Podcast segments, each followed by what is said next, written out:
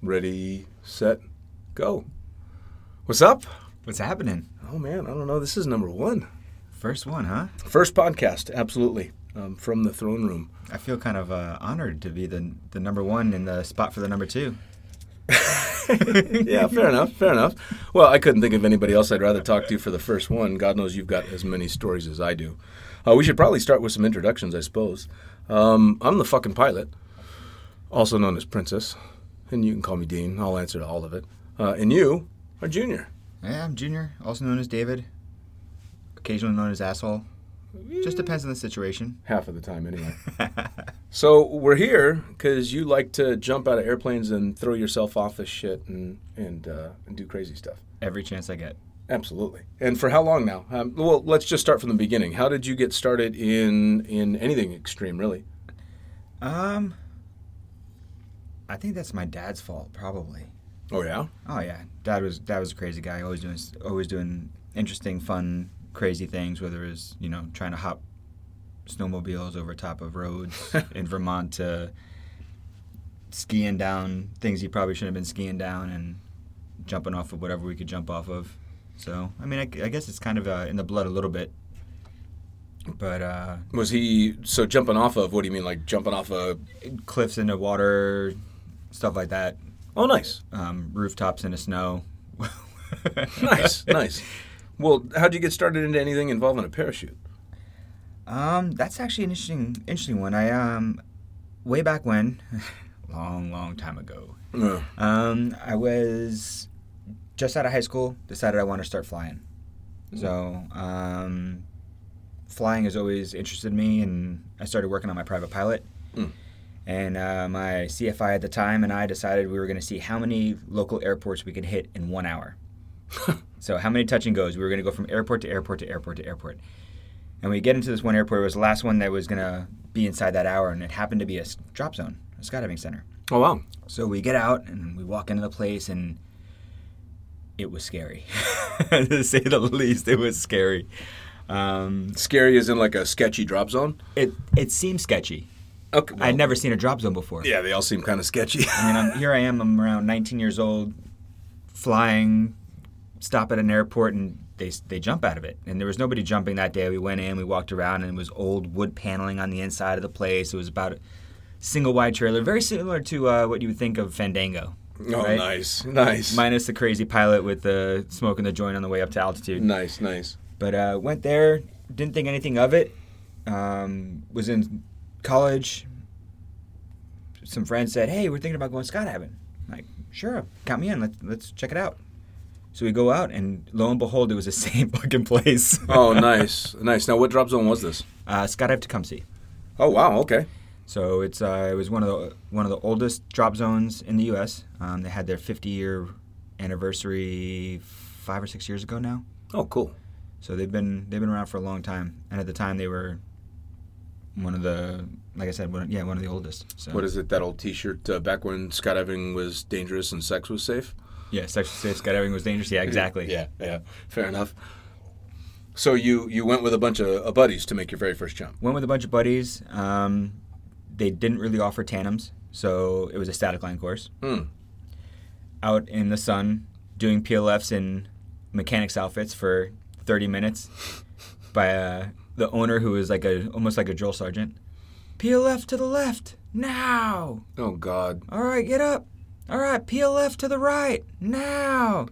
so we're we're we're lined up, five across, five deep, in this little uh, shack and outside doing PLFs and mechanics outfits, and uh, yeah, finish the course. Hop in an airplane, go up to altitude. I'm number two to get out. My buddy's number one, and uh, out he goes. Canopy opens, and all of a sudden we look up, and I see my instructor, jump master at the time, looking up. I'm like, why is he looking up? You're right. So apparently uh, we were just before a storm coming in, and he got some updraft. So he gets out under under his uh, his main after static line, and he literally got an updraft and was above us. Oh wow. So he lands about uh, two and a half miles away from the airport. Uh, needless to say, we come down in the airplane. We weren't going to jump that day.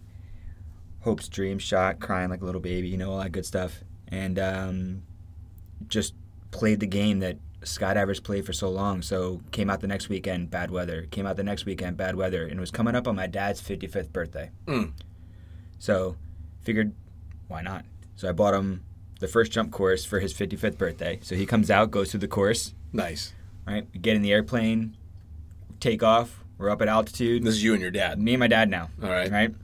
Maybe uh, three weeks down the road. And lo and behold, we land with the airplane. Bad weather. Fuck. So next weekend he was going home to see some family in, in New York, uh, him and my mom, and I could think about the fact that he's heavier than me. He's going to get out first. I can't let him be the first to do this. So while he was away, I snuck out to the drop zone, and made my first jump. Nice. Comes back the following week. We show up to the drop zone, and they ask us like, "Oh, so you know, both you guys first time?" I'm like, "Nope, it's my second. He just looked at me, and gave me those eyes. Awesome. So that was the beginning. Awesome. Very, very cool. That's not too many people that get out and actually jump with their dad first. I went out and did my uh, my first one as well, and just like you, I think I it was three or even four weeks that I fought weather to be able to make that first jump. And oh man, by the time week four rolled around, I didn't even care if it killed me. I just needed to get that damn jump in, and it was just for me to cross that off the list. That was all it was going to be. And then, of course, I landed and walked into the hangar and said, "Here's my credit card. Charge it till it says declined." Well, yeah, I wasn't uh, so fortunate. I was a college student, and Oh. luckily, uh, static lines were cheap, so I would work hard, make enough money to make a couple static line jumps. They were forty five dollars at the time. oh Jesus! So work for the week, come out, make a jump, maybe two. You know, it was a, and it was, at that point it was it was breaking the bank. You know, in order to in order to skydive, but it was so much fun. Sure. Well, that seems to be how uh, a lot of the jumpers get started. It's such an expensive sport to start out with that you end up having to, you know, basically hawk an arm or a leg to be able to get out there and jump. Oh, for sure. And now it's it's even more so because AFF's around, and it's kind of taken over the game. And AFF is is probably the most amazing Sure. way of, of learning. But at the time, I wouldn't, as a college student, I couldn't afford it. Sure. AFF. Well, and of no course, way. now you're quite an accomplished AFF instructor, so you've been teaching hundreds, if not thousands, of people to jump for quite some time now. It's been a while, and I actually uh, teach as an examiner. I actually teach people how to teach. Which is super cool. It's a lot of fun. Yeah, yeah, oh, absolutely. I remember when I went through my AFF course uh, with a, a name you might recognize, Billy Rhodes. Oh man, for sure. And he was a hardcore son of a bitch. And man, I've never had a more stressful week in my entire life. So when you're teaching students, are you as fucked up as Billy was? No, never, never that bad. That fucking guy, man, the mind games he played. Like you need a whole lot of shit to stress on while you're falling towards the ground at 120 to 150 miles an hour. You need that extra level of stress. Well, so you started out with dad. Uh, uh, did dad continue to jump as well? Yeah, absolutely. Uh, Dad and I did pretty much every jump together until we had uh, about 200. Wow. So pretty much every jump was uh, was together. Um, first World Free Fall Convention, we were jumping together. Uh, second World Free Fall Convention, we were jumping together. That was still when it was in Rantoul. Uh, Quincy, I was I was still at Quincy. Oh, that's right. That's So- right. No, Quincy, I was completely wrong. Yeah, yeah. Quincy was the first ones, and then uh, moved over to Rantoul, and it got a little crazier, a little bit calmer, actually. I would say yeah, yeah, calmer. I mean, it was, was. a little calmer than Quincy You knew was. uh, World Free Fall Convention that there was at least going to be one or two fatality reports coming out of that every year. Every year there was at least. I think there was only one year that I can remember that, that there was no no fatalities there. Usually, it was Would- at least one per per boogie. Was it Quincy or Rantoul with the helicopter?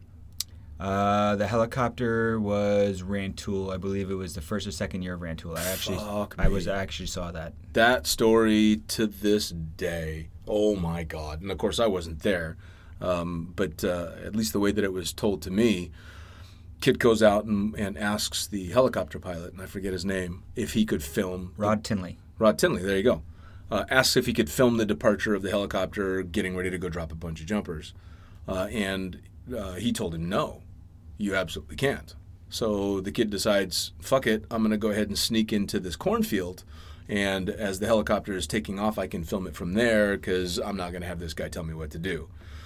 Helicopter lifts off, takes off, and, and uh, for anybody that's never been to that freefall convention, the helicopter ride was mm, uh, famous for being dramatically more exciting than the jump. Uh, Rod was an old uh, Vietnam vet, wasn't he? I'm pretty sure he and he was. Uh, it was his. It was his helicopter. And he used to do um, old Vietnam vet, and he used to do um, like stunts and stuff like that for Hollywood with his helicopter. Sure, sure. Yeah. So he was he was an extremely accomplished helicopter pilot, and as he lifts off, he he would stay extremely low to the ground, kind of strafing the ground and giving the jumpers a wild, wild ride. And as he takes off, he's got the rotors aimed towards the ground as he's flying forward, and this kid pops out head first out of the corn to film. And uh, as the story is told, uh, ends up losing his head over it. Yeah, essentially, um, I had a really good friend, or I still have a really good friend. Uh, his name is Rob Cohen. Um, he was actually on the helicopter, on that side, and it's actually his video that um, that saved uh, Rod Tinley's uh, career, essentially. Um, but we were walking over to the helipad. We were walking over to where the helicopter was. Not really a helipad; it was in the corn or on the grass near the corn. But we were walking over there, and we actually heard it taking off, and we heard the sound. Oh, Jesus Christ! So it was a little bit of a uh, of a messed up situation to say the least. Well, the kid never felt it. That's for damn sure. But to have the, it was a Huey, yeah. Yeah, it was a Bell 412. Yeah, so to have the the Twin to have the rotor of a Bell 412 literally take your head off, he never saw what was coming. And the rotors he had were actually um, beefier rotors. The tail rotor and the and the main were actually beefier because they're, from what I understand, they were able to cut a four inch tree. Or if they, I think it's a four inch tree or something like that, they can they could take a hit up to that. Or a human head. Yeah, in that case, And it was it was about shoulder to waist, unfortunately. Oh man! All right. Well, hey, he he, he got some great video up to that point. It was horrible, huh? Fucking hell. Anyway, uh, back to uh, back to your dad. Back to the back to the fun stuff, right? Yeah, you guys went to the So, free yeah, fall so convention. we went to the free fall convention year after year. I mean, we were we got our coach ratings or um, the uh, basic instructor ratings. It was the first year of the coach rating. They hadn't. We were actually the dummies sure, I remember that year. for the coach ratings uh, back around 2000, I guess 2001. Sure. I got grandfathered in prior to when they uh, they stopped requiring, or before they required the coach rating. Yeah. So uh, yeah, we got that together. We got our stat- static line instructor ratings together. You know, a good way to kind of offset the cost of jumping as a college student. Sure. And uh, yeah, I mean, we were we were jumping pretty hard. Um, he was actually my first passenger as a as a tandem instructor. Oh wow. So in my course, I it was a little bit more old school. I got my rating and uh, I did my solo. I got grandfathered in at that time because I'd, I'd already done a front ride for a friend at his course a year before. So I got grandfathered. I didn't need to do the front ride. So I literally went from my solo to I could take somebody. And at that point, it didn't matter who we were taking as long as they were an experienced jumper. So literally, my f- second time on a tandem rig, my first time taking somebody as a jumper, it was my dad. Awesome. Not so much. No. No, my dad was a big boy. Whoa. I went to the limits right off the bat. Well, he had big fucking stones if he if he let you take him on your very first ever. And all I could think about the entire time is if you kill him, mom's to kill you. If Yeah, you hurt him, mom's to kill you. Yeah, yeah, yeah. You're fucked. So it was it was fun. I mean, we jumped together up until the time he passed. So Wow. Now, if I'm not mistaken, he passed jumping. Yeah. yeah, unfortunately. So World Free Fall Convention 2003. Um, he had a uh, a low cutaway with uh, no time for the reserve to come out. Oh man. Um, it's still to this day it'll always be a mystery as to what exactly happened. Some people said they saw him spiraling under a malfunctioning main. Um, others said um, that it looked like it was possibly a line over. On the reserve. On on no on the On the main, main. on the main. The Okay. reserve never got to more than line stretch. Oof. So he uh, he jumped, was jumping. I saw him the load before. We, he was doing some belly stuff. I was doing some free flying stuff. Uh, I was jumping um with uh, with a friend at the time, just trying to work on my on my head down, and Sure. you know before you know tunnels came around. Sure. Sure. Yeah. absolutely. when we had to do it 60 seconds at a time. Exactly. So yeah, I get the uh, land and get the information, and somebody says, you know, we can't find your dad. Somebody went in. We think it's him. We don't know. Wow. So waited around for about 45 minutes, so almost an hour. Could have been longer, could have been less. Time kind of stops at that point. Mm. And uh, waited for the, the news that it was him, and had to make the drive back from the World Free Fall, Free World Free Fall Convention ah, to uh, back to just outside Detroit to mom and Oof. tell mom what had happened. And yeah, Rough fucking day. yeah, really rough, really long day, and uh, unfortunately, no no answers as to what exactly happened. Well, Like, that's probably the worst of it, isn't it? yeah. Was he knocked out on opening because he was having hard openings in the canopy? That's yeah. What happened? But Well, that's the unfortunate part, uh, especially in skydiving in, in, in base jumping, is that there's never any, or there's rarely ever concrete answers. This oh, this happened or that happened, but maybe this, maybe that, because generally, at least most of the time, the person that can answer isn't here anymore, um, which is rough. Well, so how was that? I mean, how, you were pretty established in the sport at that point, but uh, uh, did that not make I- you really question? no, I mean, I was I was honestly I was still getting my start. I was only a few years into skydiving. Um, I had just had my tandem instructor rating, like uh, maybe four months at that point. Wow. So I mean, I was still relatively low. I mean, I had, I got my thousandth jump just after that summer. Well, so, I mean, everybody, I suppose, in the sport has a reality check from here and there, but this is in the extreme for sure. I mean, uh, to to be able to continue jumping and, and choose this as a not just a, a job, but a career and a lifestyle, you're in it 100%. I mean, there's not too many people that can then lose a family member, especially a father that you were clearly that close with, and continue doing that exact same thing. Oh yeah, for sure. I mean, it's uh, You're a it's- fucking skydiver for life. that I am. That I yeah, am. I mean, there's there's no going back for you. Yeah, I mean, it's it was difficult. It was the most, the single most difficult thing I've ever had to deal with in my life, Sure. Well, it has to be. and uh, I can't imagine what my mom was going through getting that wake up, that wake up from me, and the fact that I still do this every day as a as a living. She's gotten a little bit better with it over the years. The more established I've gotten as a skydiver, and the, of course. I mean, here we are, almost 20 years, Sure. about Well, 17,000 plus. So n- now, taking all that into consideration, you've you, you've not just gone into what uh, uh, people would consider normal skydiving, and for non-skydivers, there's no such thing as a normal skydiver. They think we're all completely batshit, but you've taken it even that much further. Not just in, in teaching people how to teach and, and teaching students, but uh, you're pushing the limits hardcore in a number of different ways. Um, between the uh, uh, canopy piloting and then some of the stunts that you've done, as well as base jumping, I mean, wow, you're you're going big. I try. I try, I try to live big. Well, now- We're only on this planet one time, right? Yeah, yeah, fair enough. Um, but some people would say, because of that exact statement, what the fuck are you doing? Living my life the best I can. yeah, fair enough. Fair enough. Well, both of you have been in this. Both you and I have been in the sport for twenty three plus years. Um, both of us have seen our fair share of loss. Although I've lost people close to me, I've never lost anyone as close as you. But the the losses continue throughout the sport. Uh, clearly, the longer you're in the sport, the more people you're going to know that have gone the wrong direction. Do, does that temper any of the things that you do? I mean, losing losing my father was was rough. Losing losing pops, um, that was definitely a hit. But looking at it now, he was in that danger zone a little bit. Sure. Right, he was in that, that 500 to 1,000 range where where it usually seems to be the danger zone for most skydivers.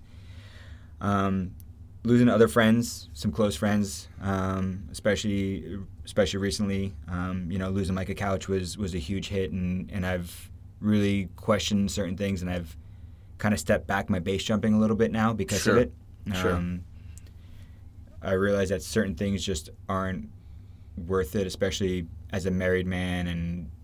Now I need to not just think about myself, but think about my wife a little bit as well, and Family man. family man a little bit here, Right. and um, you know that's that's one of those things that I'm willing to take a back seat for to make my wife happy. Sure. You know, make make Nicole happy, and um, you know, not not add the extra risk to it. I mean, I'm still doing my stunts and I'm still doing crazy Sure. stuff, but yeah, I mean, it definitely. It, I think every loss we we have um, kind of hits us a little bit Oh, of course. in a in a way that kind of changes our, our outlook and our our perception of what we want to do in the sport. Yeah, for sure. Well, I, for me personally, I decided to to um, not attempt base jumping and not get into that realm of the world as soon as I knew I was going to be a dad.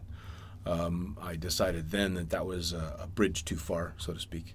Uh, as soon as I knew I was going to be somebody's, you know, father, it, I no longer felt that I should go that far. Uh, that's not necessarily the mentality of anybody, and there's no right or wrong with that. That's just how I felt. Right. Um, there have been a lot of people in the sport um, that haven't felt that way. Um, some of whom we've lost over the years. Um, you know, Eli Thompson oh man, yeah. Had one daughter, I think, and another one on the way. Um, I think she was pregnant with the with the first. I don't I don't remember 100. percent I, I, I thought, and I could be mistaken, but I thought he had one child and another one on the way, and he died uh, in base jump. Yep. Um, that's that's a rough way to go, man. uh, When you're leaving those kind of people behind, so I commend you. Uh, uh, definitely, kind of taking a step back and going, all right, there's more than just me to think about at this point. Um, that being said, you're still doing some pretty fucking wild shit. Um, 2017 was a big year for you. Oh, for sure. Um, what happened uh, um, without the uh, canopy stuff? 2017. Um, it was, I believe, the third year for uh, for Swoop Freestyle. Um, this, the free, freestyle uh, competitions for canopy piloting in Copenhagen, Denmark, and I was um, lucky enough and I guess skilled enough at the, the time to uh, to win the world championships for the first ever world championships for for, for Swoop Freestyle. That's very cool. So, for those that don't uh, uh, follow canopy piloting very much or um, have no clue what it is, for those that are listening, um, canopy freestyle is very high performance, high speed landings on parachutes where they not only have to not kill themselves on the landing, but they have to perform tricks. And in this particular venue, they got to try and land on a floating raft in the middle of a, a river. Uh, no, it's a, it's a lake. It's one of the one of the lakes in, in downtown Copenhagen for this one. right on the, the boardwalk, and and uh, um, there's like hundred thousand people show up to, to this, don't they? That year they they clocked close to 100,000 people there throughout the, the course of the weekend. Yeah. Did you ever days. think? No, not really. I mean, not just that you'd be involved in something like that, but that even in its uh, in its beginnings for you and I, that skydiving would ever draw hundred thousand people to watch you throw yourself out of a plane. No, I mean the closest that I thought it would come to was the, when they tried to get it sky surfing into the X Games Mm. back in the early 2000s. I guess it would have been and. Um, Nineties. anybody that's uh, yeah late 90s yeah you are an old man aren't you Yeah, well, and I was also a sky surf competitor. the uh, Jim Slaton tried his best. I mean, Jim. If anybody that doesn't know Jim Slaton, he's he was one of the guys that uh, that helped uh, progress swooping uh, as far as it has. Him and a bunch of the guys from the PD factory team and uh, the Mm. original Icarus team. But he was trying real hard to get um, freestyle and just to get swooping in general. Um, not really freestyle, but swooping in general into the Olympics. He was he was pushing real hard for it, and I think we're closer now than we've ever been. Mm, absolutely. Well, uh, swooping is really the only, uh, and canopy piloting is really the only spectator uh, friendly sport. Um, that was the big problem that they ran into uh, with the X Games and sky surfing, was that people just couldn't uh, really wrap their heads around what was going on. It looked really cool, but no one could tell the difference between one sky surfer and the next. Someone jumped out of an airplane with a board on their feet, they spun around, and the video flipped over and did this and that. Well, now, if you were in it, you could absolutely distinguish what was a good routine and what was a bad routine, but that doesn't make for great um, mass consumption. Um, whereas swooping is a lot like NASCAR. I don't need to know what's going on inside that car. You're waiting I for the crash. Absolutely. I know it's going around in circles, and I'm waiting for somebody to hit the fucking wall. um, and of course, now that they're all friends of mine, I want them to hit the wall, but I want them to do it softly. Spectacularly, but softly. For sure, and we've had some spectacular crashes over the over the beginnings of uh, the swoop freestyle event. Absolutely. For sure. Now, for anybody listening, is there somewhere they can go to uh, check out video of your performances? Um, absolutely, they can go to my website, um, or they can hop on my my athlete page, which is uh, David Ludwig Jr. Uh, in quotations. Um, if they're on my athlete page, they can see all the performances and stuff like that. They can also hop on uh, the website for Swoop Freestyle, which is uh, the athlete page for, for or the um, the event page for Swoop Freestyle, which I believe is uh, Swoop Freestyle um, FAI World Championships. If they just Googled swoop freestyle, it'll probably come up. Absolutely. Awesome, awesome, awesome. Very cool. Um, and that's that's become an ongoing thing now. I mean, you were the 2017 world champion. I was in the I was the 2017 uh, first ever freestyle uh, world champion. Um, last year I was out of it due to uh, some shoulder surgery, as we sometimes have as uh, skydivers. We get beat up a little bit. Let's put a tick mark in that, and we'll come back to that. So uh, I missed the, the, the 2018 season, unfortunately, and they crowned a new champion. So next year, I'm looking forward to coming back and uh, trying to uh, regain my title. And this last year was Pablo Hernandez. Pablo Hernandez, yep. All right, so another friend. That's very cool. Um, although in skydiving, it's a relatively small family when it comes to getting to that level. So I suppose everybody knows everybody. Especially in the swoop circuit, um, when you're talking about swoop uh, swoop competitions, it's I've found over my years that the the swoop competitors are a little bit closer than some of the other disciplines. Sure. Um, even though it's an individual event versus a team event, it's uh, everybody's out there. They're rooting for each other. You, you, it's very rare that you'll see somebody, you know, down on themselves or anything else. They're usually congratulatory and picking them up. If you look at a bunch of my photos from it, you see two close friends, uh, Nicholas Batsch and Curt Bartholomew, just hosing me down with champagne after after Sure. they announced me as a winner. I mean, they're both great sportsmen and, and both great competitors. so- Sure. Well, and and uh, um, as someone that swoops but will never compete, no one's ever going to want to see me swoop. At least they sure shit won't line up for it. Um, swooping is ridiculously dangerous compared to a normal canopy landing. Just a straight in, I'm just going to land there type of thing, as opposed to a swoop. Uh, for those that don't understand, you're building an intense amount of speed. You're coming down from, like, where do you start your swoop altitude wise? In competition, depending upon the canopy I'm flying, I'll start on average around 2,000 feet. So 2,000 feet, uh, most people at 2,000 feet are Deploying. just. Yeah, they're either As deploying, they're opening their parachutes, or they're daydreaming and they're looking around going, oh, hey, look, that's pretty. And they're certainly not thinking about landing at that point. Uh, you're initiating a turn that builds up uh, speeds in excess of. Close to 100 miles an hour is what I've been clocked at. So 100 miles an hour. You're basically reaching free fall speeds with a parachute open. Absolutely. So you fuck that up, you're dead. At the very least, uh, at the best best capabilities, you're dead, and worst is you're beat up, Sure, cut up, and and have a really really long road to recovery, or or God forbid the worst. And Sure. Well, and I, I liken uh, canopy swooping to riding motorcycles. It's not if you crash, it's when and how bad. absolutely, You've done it, yeah? uh, a couple times. Okay, fair enough. Um, you've had some injuries. I know we, we both have. Yep. Um, I've had a couple of microdiscectomies in my back. Um, recently had a pretty good shoulder repair done.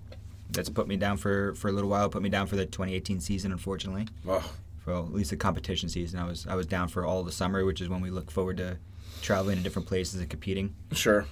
But you know, it's uh, it's part of the game. It's we try to do it as safe as we can. We try to to teach the the next level of people coming up to not do it the way we did it, because right. try to do it without winding up like we have, beat up, cut up, hurt, you know, broken bones and surgeries and everything else. Because any of the the real competitors you see out there have all had something happen at some point. Oh, absolutely. I mean, I'm not even a competitor, and I've got 10 surgeries under my belt. Now, not all of them, of course, are, are skydive related, but uh, a few of them are, and, and more injuries than I can count. I, I don't think I've slept through an entire night in years uh, without tossing and turning and rolling over because my neck hurt or my shoulder hurt or, or this or that. And I've had two shoulder surgeries, so I'm right there with you. Now, the shoulder surgery, how'd that happen? What, what brought that about? Ah, well, um, that was a collaboration of um, doing some XRW.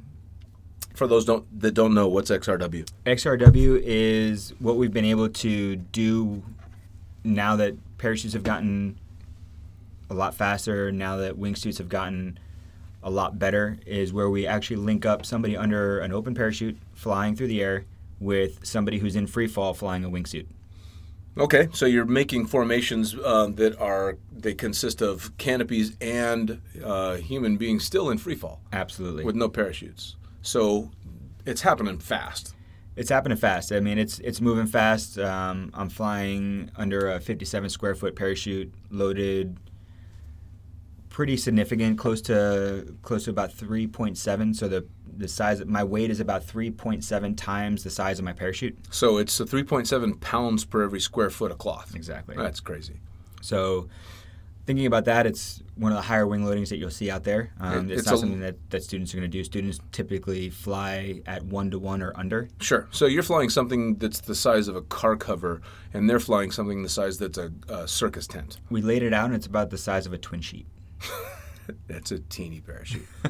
yeah. All right. So you're you're doing this XRW. Um, Do this XRW. Um, have uh, the famous Max Haim, good friend, shooting some video, and he's he's talked to the the pilot of the the aircraft, right. and uh, told him that he wants him in a certain spot so he can get this beautiful view of the city with the XRW formation and the and the airplane coming into into frame and the pilot nods his head to him and decides he's going to fly it exactly where he tells him to and lo and behold uh, flies straight in front of us I uh, flew with the XRW formation through the uh, the turbulence of the back of the airplane and my parachute very quickly decided to stop flying and fly the Oh. opposite direction oh. no, we're talking about again speeds that are are pretty high. Yeah, I mean it's it's pretty high. I mean we're doing we're doing a good good uh, good speed across the ground. Good clip forward. Yeah. I've yeah. got uh, the late great Micah Couch attached to my feet. He's on his back and I'm I'm kicked into his chest strap and I'm looking at him and I see his face change with this horrified look for just a split second before the parachute just disappeared. Wait. your so your parachute just My disappeared. disappeared. My parachute disappeared, flips me upside down, throws me around, and all I could think about is the the safety check that we do when something bad happens. So I, I control the parachute, I get it flying straight again, and I started going through that mental check. Right? Okay, what's hurting, what's not hurting? Like clearly my shoulder was in pain. I land, um, do the self body awareness thing, sitting on the ground for a second. All right, legs are good, back's good, neck's okay, left arm and shoulders okay, right arm okay, right shoulder's hurting a little bit. What's going on? Of course, go up and do one more because why not? Of course. Had the opportunity, so we did it and uh, got the shot we were looking for. Did Um, it include the plane? it did include the plane in, in some parts. Um, right. The plane was a little bit further away than what it was the first time, All right. and uh, proceeded to land and go to the hospital to, to get an MRI. Nice. Nice. I only have one problem with that story. What's that? In that story, you neglect to mention that the pilot mentioned to uh, the famous Mr. Haim that if he were to be in the exact spot, it might not necessarily be good for the formation. And Mr. Haim said, "No, no, no, that's where I need you." Um, let's just you know call out the the strange thing in this in the room, sitting on the toilet right now, and was- and the, the fucking pilot was the pilot. Yeah, I was the pilot. I was I was the pilot. I did deny you the 2018 season in some way, but in my defense, I was following orders from the guy that was directing the entire scene, and I feel not the least bit responsible for your shoulder. You should feel slightly No, responsible, even. but the majority of, the, of it does fall back on me because I did continue to jump um, yeah. for for another year and a half before deciding to actually go ahead and go get the surgery. So. Yeah, yeah, yeah. Fair enough. So, yeah, I, I, yeah, no, I don't feel bad. I, I take zero responsibility in that entire thing. Here, here, let me see your uh, wine glass here. That, that's what that's what friends are for, huh? Uh, Yeah, absolutely. no, I, I remember that vividly, and I remember uh, um, you landing and and uh, rubbing your shoulder, and and uh, uh, I remember Max being very happy with the jump until it went to shit because you all flew through my wake. And Uh, until the point that he realized that neither one of his cameras were working properly. And Which he is- never even got it on video. The only video that exists is my video of it. which is even worse. it makes it even worse or better because that makes the story even that much more wow. Oh, very cool. Yeah, yeah. I, I mean, what are friends for but to help fuck each other up every once in a while? So that's where the surgery came from. Fair enough. Now, um, besides the swooping, you do a whole bunch of other stuff. Obviously, you do a bunch of base jumping, although you said you've backed down on that quite a lot. I've backed down quite a bit over the past year and a half. And I'm, I'm assuming that, uh, well, you've already said that uh, um, Micah played a decent part in that as well. Um, The the loss of Micah was was huge, and um, the fact that uh, both myself and my my now wife at the time, uh, my fiance, uh, were there when everything happened. Um, it it played a, a huge part in as anybody that knows me and and knows anything about my story and and the friend circle that I keep. Uh, Micah was one of my one of my closest. Oh, absolutely. Well, Micah was one of those guys that was instantly your closest friend on the planet just because of who he was. And absolutely. He made you feel that way right off the bat. And then he'd skip off to his next closest friend and his next closest friend because that's how everybody assumed. It wasn't Micah Couch, it was my Micah. Yeah. To everybody. Exactly. To Everybody everybody. has their own Micah Couch story for sure. Absolutely, and it, you know it's kind of funny because it's a recovering theme, or recovering. It's a recurring theme in, in skydiving, base jumping, and probably any extreme sport. That the ones that we seem to have lost seems to be seem to be the ones that just had that ridiculous light about them, and I think that's probably part of what pushes them so hard, and probably part of why they end up going through what they've done is because they've got whatever that is, whatever that that X factor, that spark, Yeah, for sure. and he definitely had that for sure. Um, so you've tempered that kind of stuff as well, and, and let's face it, fuck, we're getting older.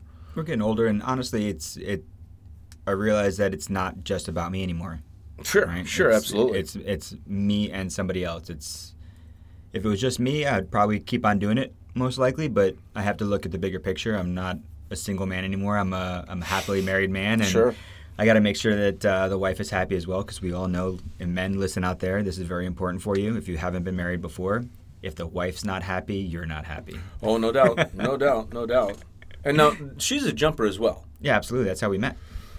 And that's a pretty interesting story too, because you sure. and and we'll we'll keep that one short and sweet. But uh, you took her on her very first jump ever. I took her on her very first jump almost 12 years ago, and then uh, our paths went in their different directions, and she decided that she wanted to start skydiving after some tragedy in her life, and became a skydiver. And we ran into each other at a competitor's drop zone that was about three nautical miles away.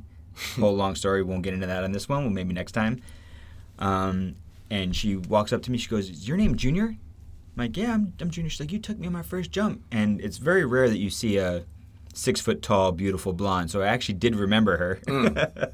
and uh, after that, we kept in touch, and we would see each other at the drop zones, or we'd run into to each other at uh, different events and everything else. And it all came to a head a few years back, where we ran into each other in an event and um, just started talking and hanging out. And um, she was going through a divorce at the time, and um, lo and behold, after everything was finalized, um, she came and we started talking and realized that we were each other's one. And That's cool.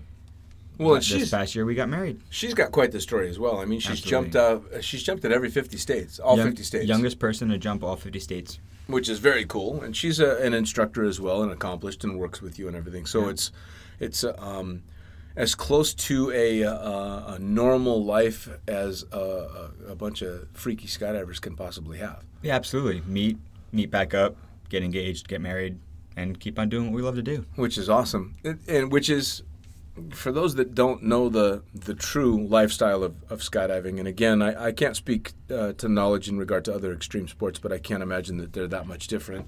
Um, when you're fully immersed in this lifestyle, it is it's like being almost in a cult. It- I don't want to call it a cult. well, I don't want to call it a cult either, but it, it, it Cro- is. CrossFit's a cult. right yeah fair enough it's it's it's uh, um it's a very unique lifestyle and it seems to be no matter what drop zone you're at everyone every drop zone that has a core group that is together all the time seems to fall into the same dynamic um, we end up partying our ever-loving asses off and, and it, it, at least for a while anyway we seem to live as extreme a lifestyle on the ground as we do in the air oh, for sure. 100%. I mean, uh, I worked at a what was at the time the busiest drop zone in the world and world famous uh, uh, place called Cross Keys uh, in New Jersey of all places. That was crazy for well known for parties, but I didn't know this at the time because the only drop zone that I had ever jumped at it was in Las Vegas. Um, and as weird as it sounds, Las Vegas doesn't have a party drop zone, and that's what you would think it would be weird there, but it wasn't. And I took this job in Cross Keys because I was looking for a responsible alternative to the crazy life I had been leading. Cut to a month and a half into the job, and I'm sitting in the pea gravel pit on the landing area, high as a kite on LSD, thinking this was the responsible choice. right? And it was two and a half years of that. I mean, to the point where the group of friends and coworkers that I worked with we were together so much, jumping and um, living and partying, that we all had a Cross Keys accent because we had people from England, from London, from all over the United States, from Ireland, from literally everywhere. And after two and a half years of spending seven days a week, 10 to 12 to 15 hours a day together, you start sounding like each other. And I would go back to California for winter vacation, and people would ask me where that where I was from. What do you? I'm from fucking San Francisco. What do you mean? Where am I from? you, you see that. You see that at a lot of drop zones you go to. Um, the same thing where we are right now. You you have the the mix of the Kiwis and the Aussies and everything else, and you start using terminologies like I've never used the word "sunnies" a day in my life until I came here. Right. It was always sunglasses or Right. shades. Right. And here it's it's sunnies, and it's I find myself going back home and talking about you know where are my sunnies at. Like, where, or where did I put my sunnies? And somebody's like, sunnies. and nobody even knows where the fuck you're talking about. what are you talking about? yeah. Like my, my son. Okay, never mind. It, it is kind of a it's a worldwide community though. Absolutely. It's, Very much so. They talk about six degrees of separation. Skydiving is about one or two. if that. Well, and especially in the party scene. What was the old joke in Cross Keys? Was it wasn't your girl or boyfriend? It just it was your turn. yeah, you don't lose your girlfriend, you just lose your turn. Yeah, yeah, absolutely, and it's the same with guys as well. Uh, especially in Cross Keys back in my day, it was the most incestuous drop zone I'd ever been at. I mean, everybody was sleeping with everybody.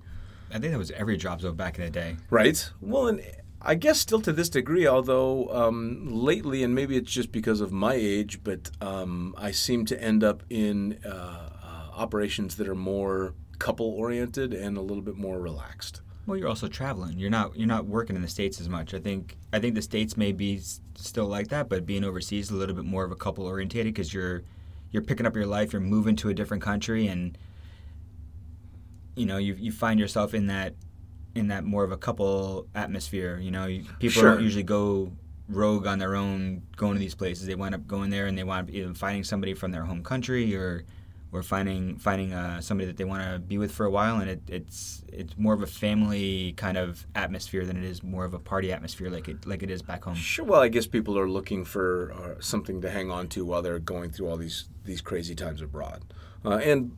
I, I must admit that the states is it's a, a much easier place to say fuck it I'm gonna toss everything in a van and go travel from drop zone to drop zone. Uh, I mean you can travel from New York to California and uh, you don't have to show your passport. You don't have to do any of the stuff that we have to do to travel abroad. And you can still keep your friends outside of skydiving. Yeah, fair enough. You see that you see that a lot more when you're in, when you're abroad. Your your friends are all the skydivers you're jumping with every day. yep, yep. It, it becomes an all-encompassing life for sure. Even when uh, you've lived abroad for some time. I mean, neither you and I have lived in the United States for oof, for a while. Almost, almost seven years, six and a half years. Yeah, it's the same with me. Yeah, I'm, I'm just coming up on. Uh, think it's been eight years that I've been off mainland. Although uh, a couple of years we're working for an airline in the U.S. Virgin Islands, so still the U.S. but not the U.S. Oh yeah, it must have been a tough life in the Virgin Islands. Yeah, it is when you're broke all the time. yeah, who knew I'd have to go back to skydiving to make any money? All right. yeah, right. Yeah, nobody would have ever thought. Well, so um, you've been doing this for a long time. You've been uh, super active. You've competed. You've you've taught a bunch of people. You've jumped off of all kinds of crazy stuff. You've you've lost people. You've gained friends. You gained a wife out of it. Absolutely. Um, what are the best things and what are the worst things? Any any any huge positives and any huge negatives? Any regrets? Um, no, I kind of want to live my life to where I don't have, I don't, I don't find myself on my deathbed with any regrets. I think that's that's kind of why I do what I do. Um, it's the fun that I'm having, and it's the the lifestyle that I've chosen. Is I don't want to have any regrets. Sure.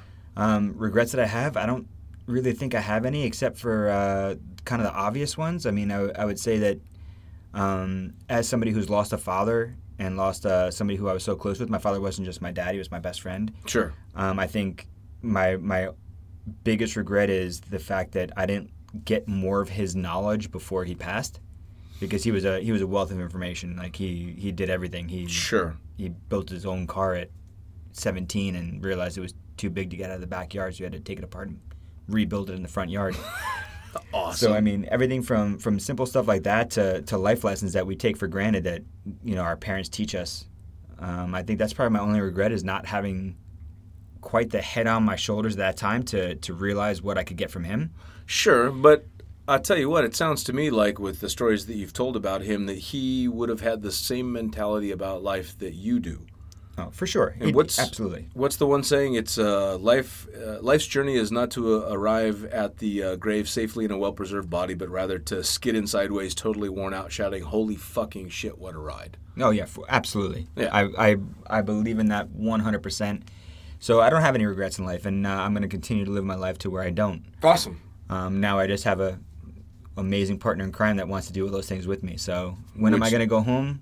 I don't know. I think home is wherever my uh, where Nicole and myself are at the time, and Sure. wherever we find ourselves. Yeah, I mean, uh, you and I are b- both the same. I think in that I will always be an American. I was born and raised in the states, and and uh, I identify as an American. But uh, um, my my horizons have been dramatically broadened via travel. For sure. Um, uh, I think that the best thing that I ever did was get a passport.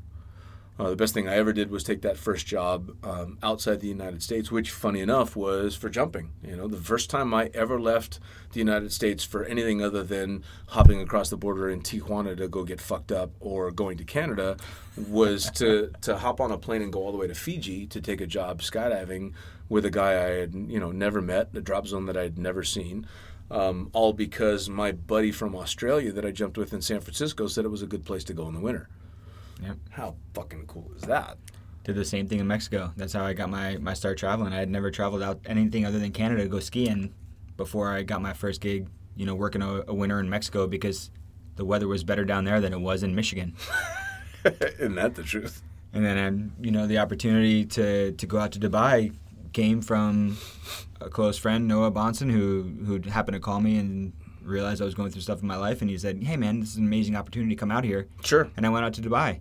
Nice. And it was, you know, six and a half years out there. It's, it's you know, it, it is what it is. It's, Well, and you've traveled everywhere. I mean, you've you've done uh, uh, the Middle East. You've done all over Europe now. I mean, you did uh, Copenhagen for the big competition. You've gone to uh, Norway. You've done. Have you done Sweden as well? Um, I've been through Sweden. Sweden will be this year. Sweden and Finland. We're, we're planning on. Um, we've, we've done Copenhagen and, and Norway for, for the stuff with, with one call during Extreme Week, and I mean that's that's been amazing, an amazing ride, an amazing journey working with those guys. They're professionals and amazing um, to to jump with. Sure. Beautiful, probably the most beautiful scenery I've ever seen skydiving is in Norway. Sure. So guys, if you haven't been out there yet, check it out. Skydive Voss, they're awesome.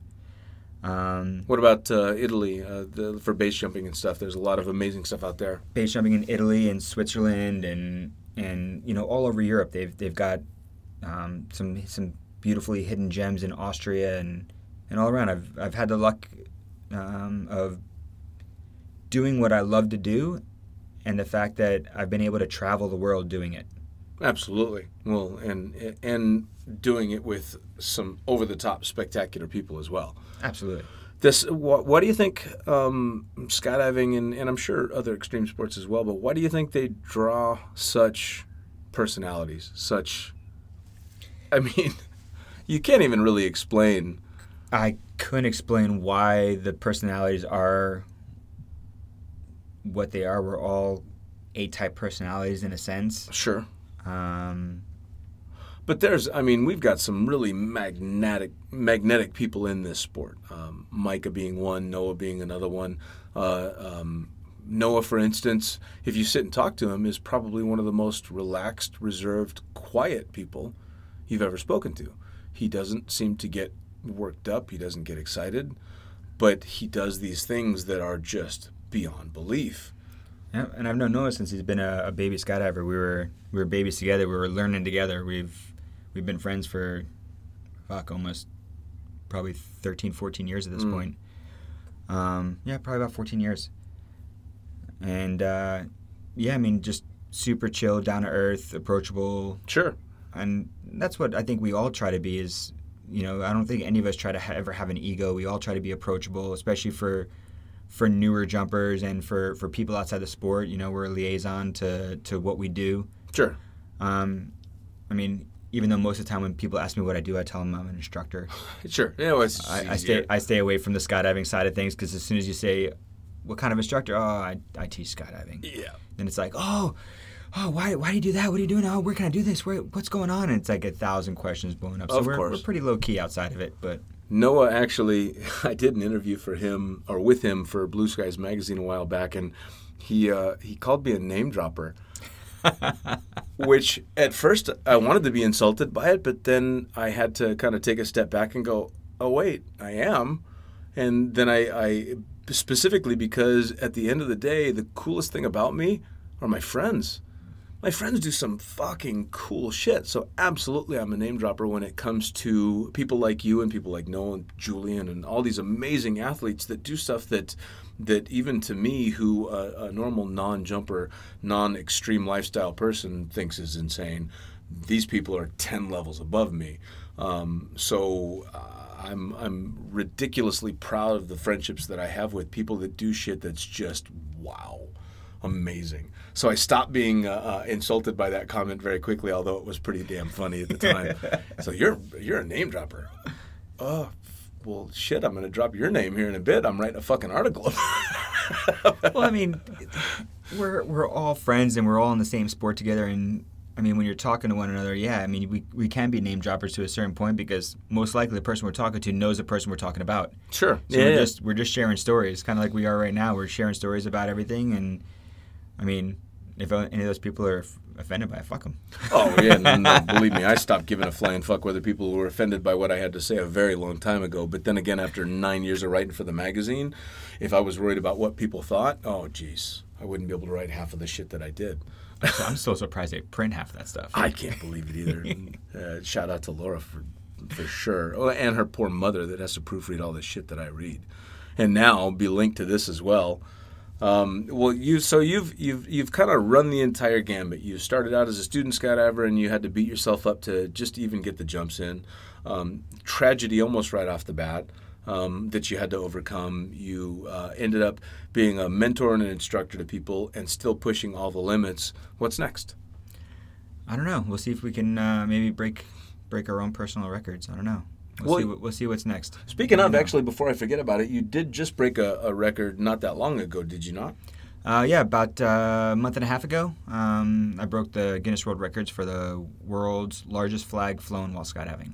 And we're not talking about, uh, you know, most people, as soon as they think flag, they think the one that's run up over the school, they think the one that's run up over the bank, they even think the big one that's run up over the Capitol. How big was this fucking flag? This flag was 4,885.65 square meters. Which is, for an American that doesn't For an speak American, meter, it's about the same size as an American football field. Maybe a little, a little bit bigger. attached to you while Hanging. flying a parachute. Yep. Um, that must have been an interesting ride. Uh, it, it was definitely an interesting ride. Now you you not only jumped it, but you had to, to basically help um, design and perfect the system that that allowed a, a or pardon me a, a flag of that size be deployed.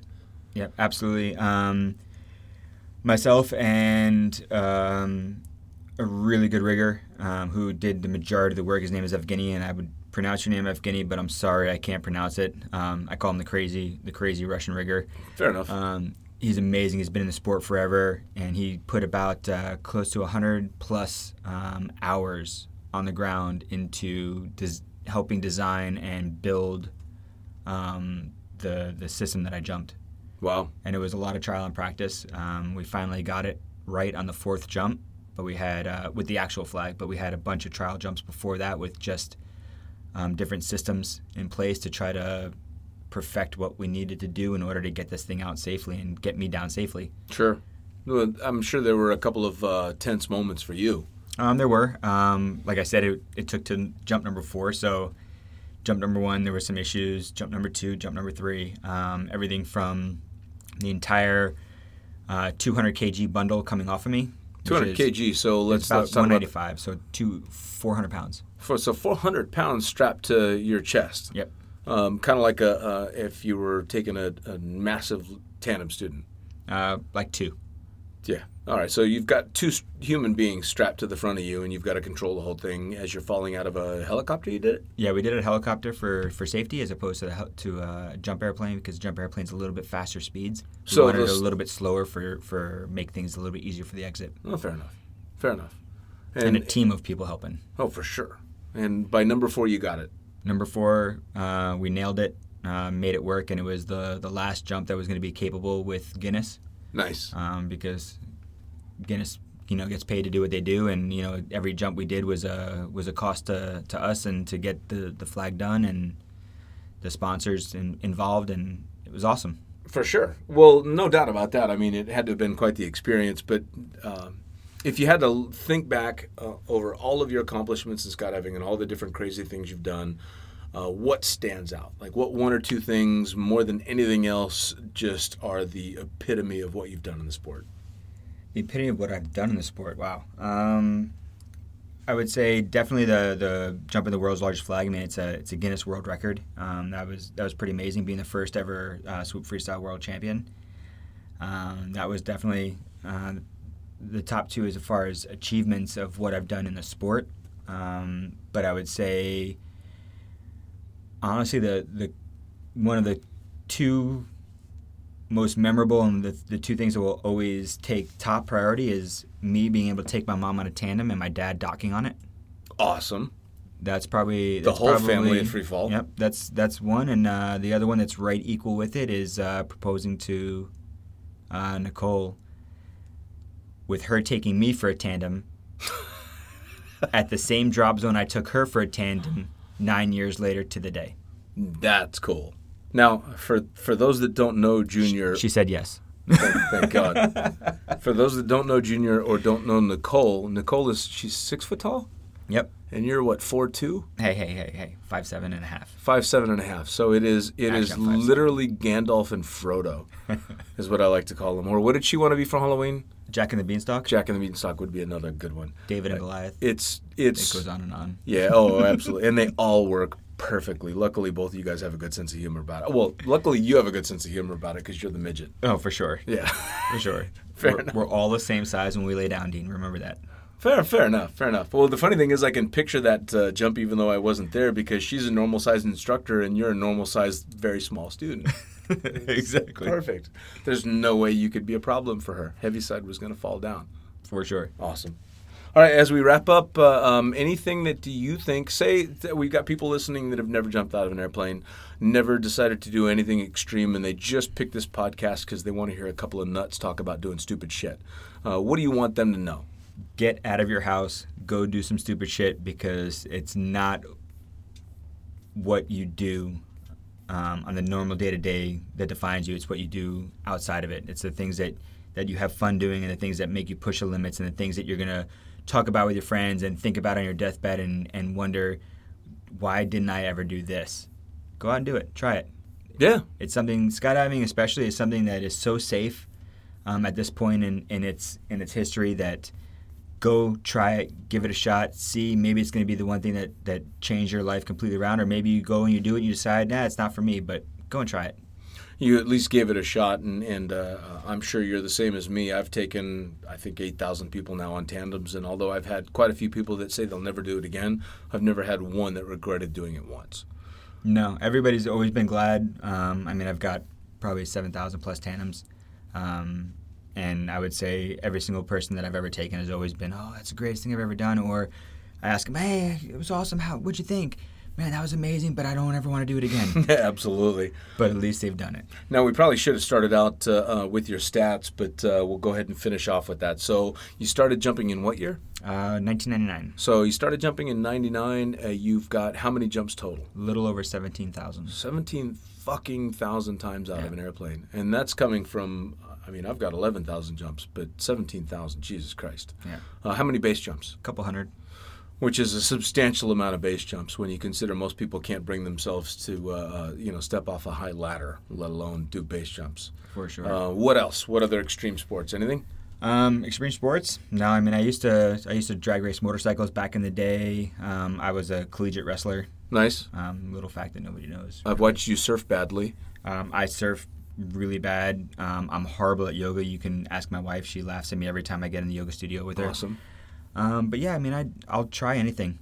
I'm I'm a scuba diver, certified scuba diver, rescue diver. So um, I just love experiencing life. Nice. No, you and me both. You and me both. So uh, that's probably the takeaway from interview number one is get the fuck off the couch, get out and try something, and and uh, you just never know what you might Go experience your life. It's what needs to be done, and I think that's the one thing that's lacking, lacking nowadays is most people don't bother to just go live. Go live. Don't have any regrets because if you're on your deathbed, what are you going to think about? No Things shit. that you should have done, or are you going to look back and think about, man, I did some really cool shit out there during my life? Yeah, no doubt, no doubt. I completely agree. All right, well, uh, um, you can go on to uh, uh, MrGoogle.com and and uh, find out all about Junior. Uh, you want to type in uh, um, that's the the swoop freestyle. Swoop Freestyle, um, you'll find some stuff about me. Um, David Ludvik with parentheses Junior, because Junior is just a nickname that I got from my dad. Then spell the Um, last name. L U D as in David, V as in Victor, I K. L U. D V I K. Jesus Christ, you are in aviation. I am in aviation. Yeah. Fucking hell. All right, fair enough. True and through. So we'll check you out, uh, see your swoop freestyle stuff. You can probably Google world's largest flag a parachute jump at some point in the near future. I don't think it's out yet, but it's coming. Nope, the the, the documentary's coming here pretty soon. Uh, they're working hard on it, so keep- Absolutely going to want to check that uh, out. And in the meantime, uh, get off the couch, get out, and jump out of an airplane. Uh, this is the fucking pilot with uh, Junior on podcast number one. podcast number We'll one. call that one in the can. Literally, you're on the can. All right, perfect. All right, my man. See ya. Later, buddy.